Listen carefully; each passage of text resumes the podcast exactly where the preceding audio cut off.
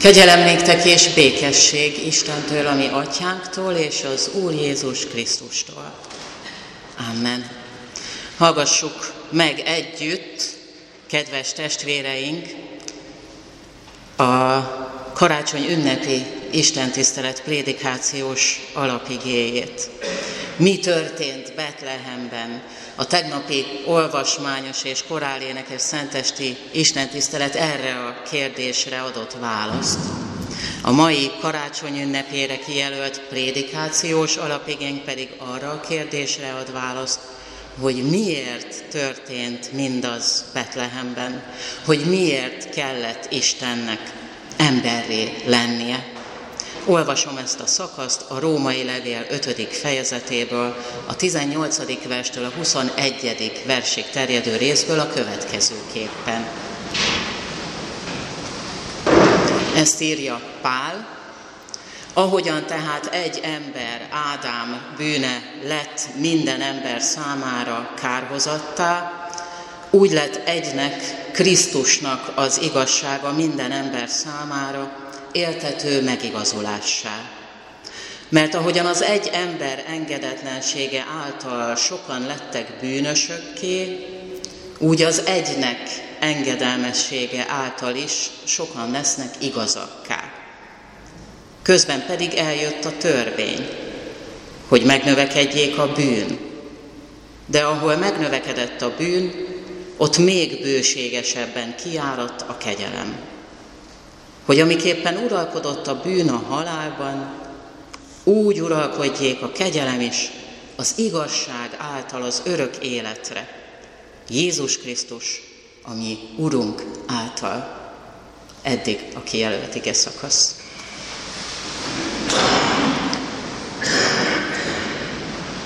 Kedves gyülekezet, szeretett testvéreim, az Úr Jézus Krisztusban ezt az Ádám Krisztus párhuzamot Pálapostól már a római levélnél korábban keletkezett korintusi levelek megírásakor is használta.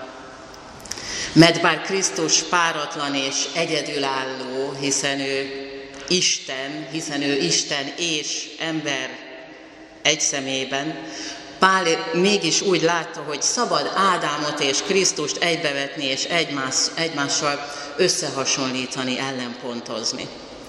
Ádám az, akiben csírájában benne van az egész emberi nem, az egész emberi történelem.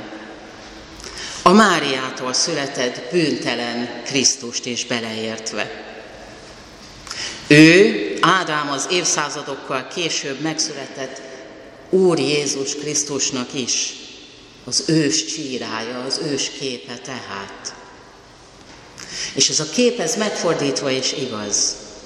Isten ős képmása minden ember, te is és én is. És az ő lelkétől született Krisztus arcú is lehet minden ember, te is és én is.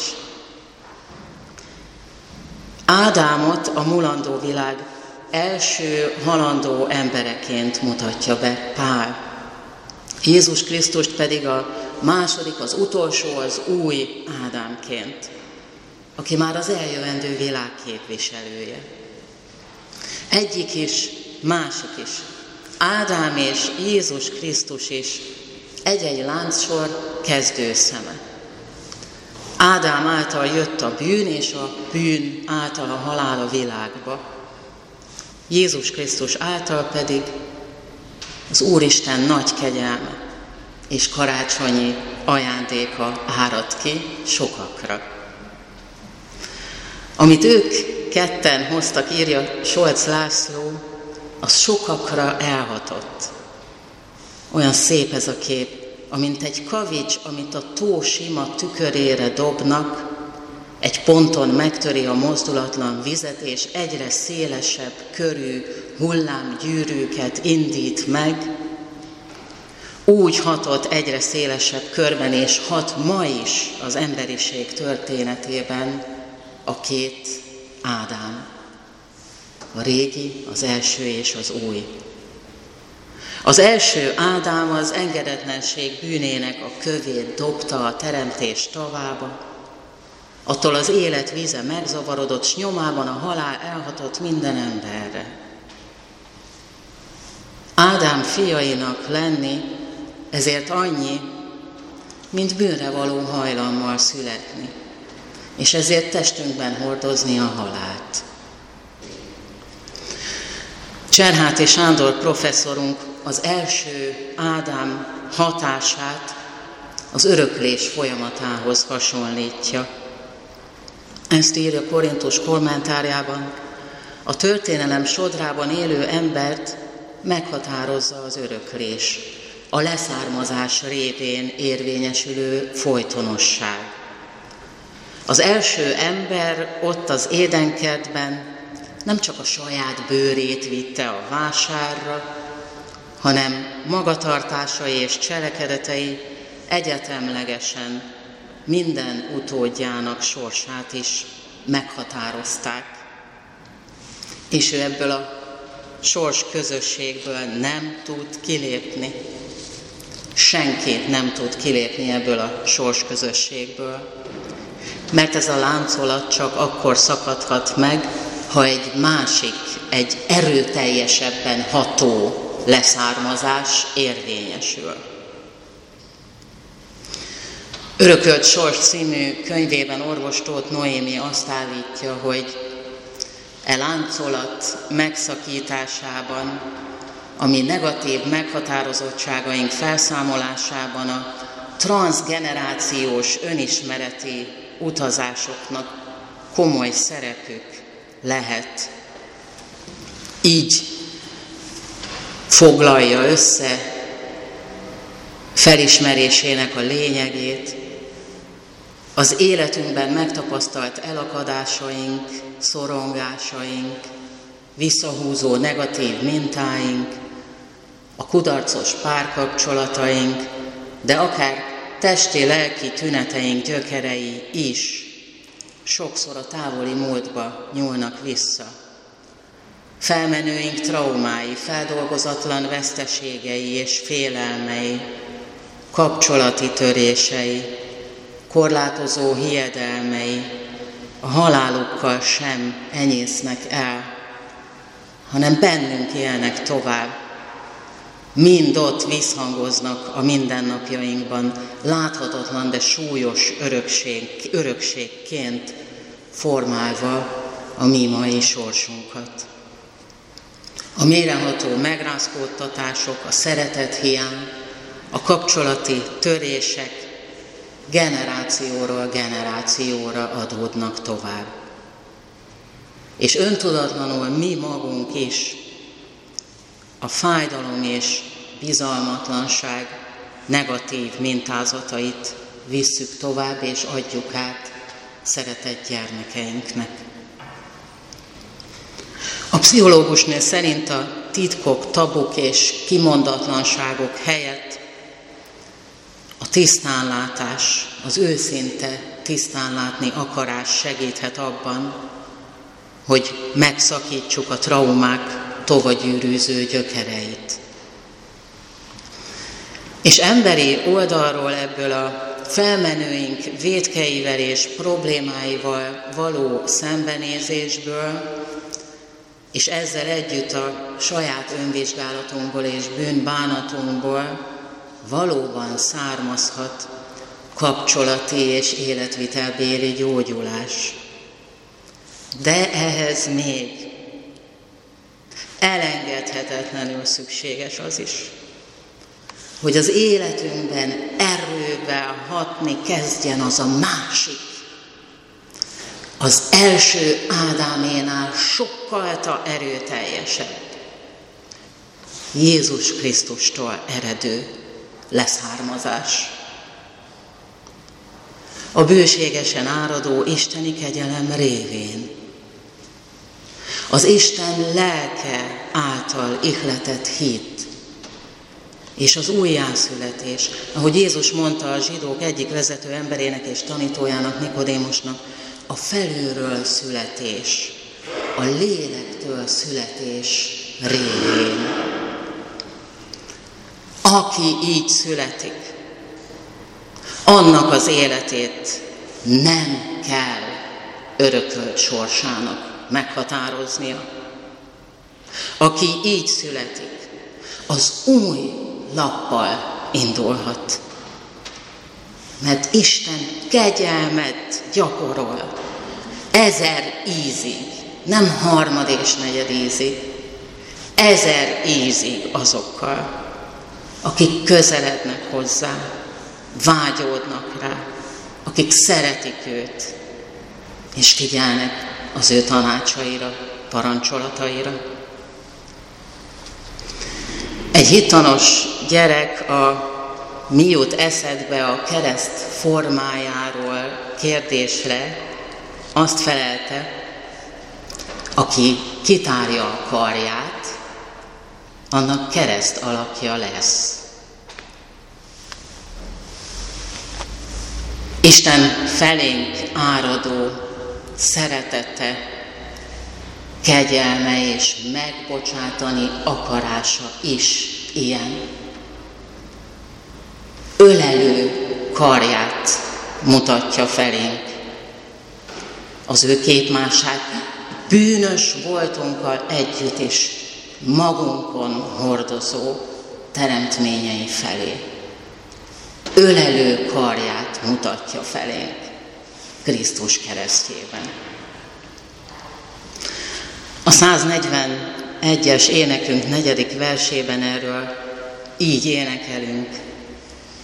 Mi késztetett, hogy értünk, elhajt a mennyeket, és vállalt ember létünk. A mentő szeretet. Az egész nagy világot és sok sebét, baját, mit irgalmad jól látott, te így öleled át. A mennyet elhagyó, az ember létet vállaló Jézust adta nekünk Isten minden idők legnagyobb karácsonyi ajándékául, nem a fa alá, hanem a fára. Mentő szeretetből. Azért, hogy ne a bűn és a halál, hanem a kegyelem és az élet győzön, és az uralkodjon bennünk.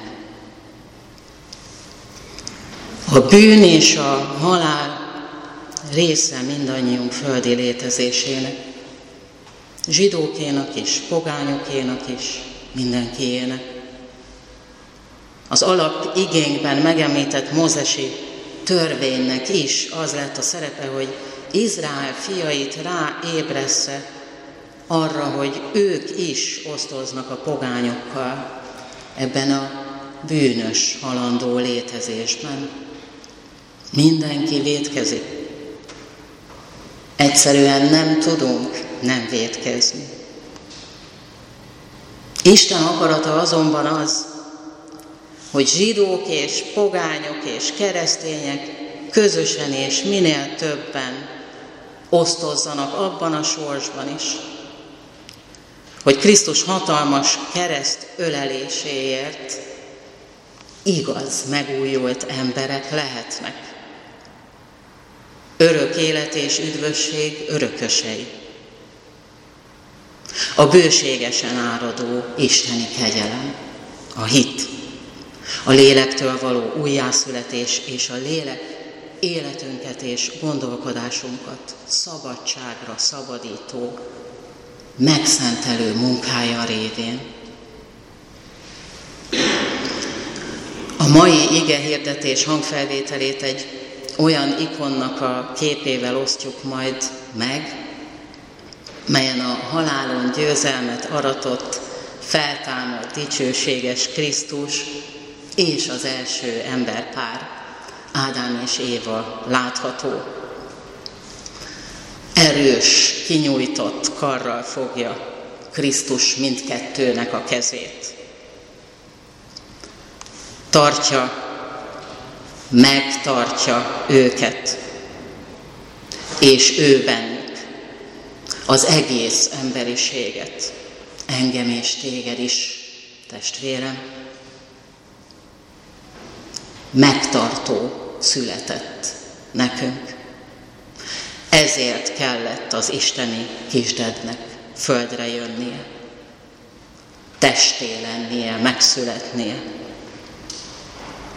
Lássuk meg ma benne mi is, ami drága megtartónkat, életünket, igazságunkat és üdvösségünket, melyet Isten számunkra elkészített.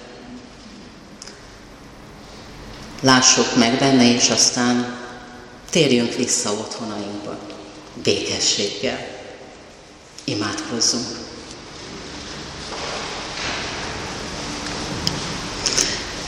Köszönjük neked, Istenünk, az Úr Jézus Krisztust, és a vele érkező áldást, igazságot, kegyelmet, üdvösséget, reménységet, földi és örök életet. Hálanéket kimondhatatlan jóságodért. Amen. Most kérem, hogy énekeljük el együtt a 137-es énekünk ötödik versét. A 137-es énekünk ötödik versét.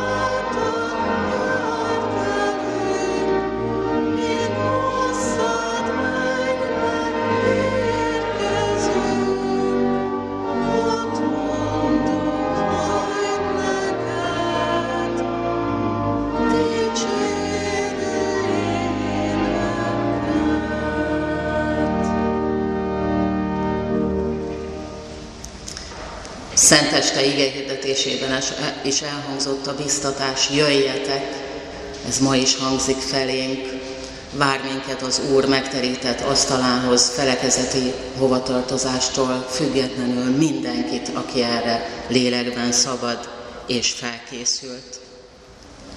Alkalmainkat hirdetem, karácsony második napján 11 órakor lesz Isten tiszteletünk, óév este 18 órakor Szabó Emese, másoddiplomás lelkészgyakornokunk szolgál majd, új év napján pedig 11 órakor az Isten tiszteletet Csepregi András tartja. Január 4-én, ami egy szerdai nap, még nem lesz bibliaóránk, január 6-án viszont lesz egy vízkereszti zenés istentiszteletünk 18 órakor, Opitz Bertold hegedűművész és meghívott művészei zenélnek majd. A tegnap esti offertórium 68.545 forint volt. Köszönjük a testvérek adakozását, és kérjük és várjuk továbbra is felajánlásaikat. Az evangélikus élet legutolsó száma, nagyon tartalmas, ami gyönyörű oltárképünk van a címoldalán, még a kiáratnál megvásárolható újévi útmutatók is, a körlevelünkből is vannak példányok a karácsonyi körlevelünkből, aki nem kapott postán, vigyen magával, innen kérjük. Isten békessége, amely minden értelmet meghalad, őrizze meg szíveteket és gondolataitokat az Úr Jézus Krisztusban. Amen.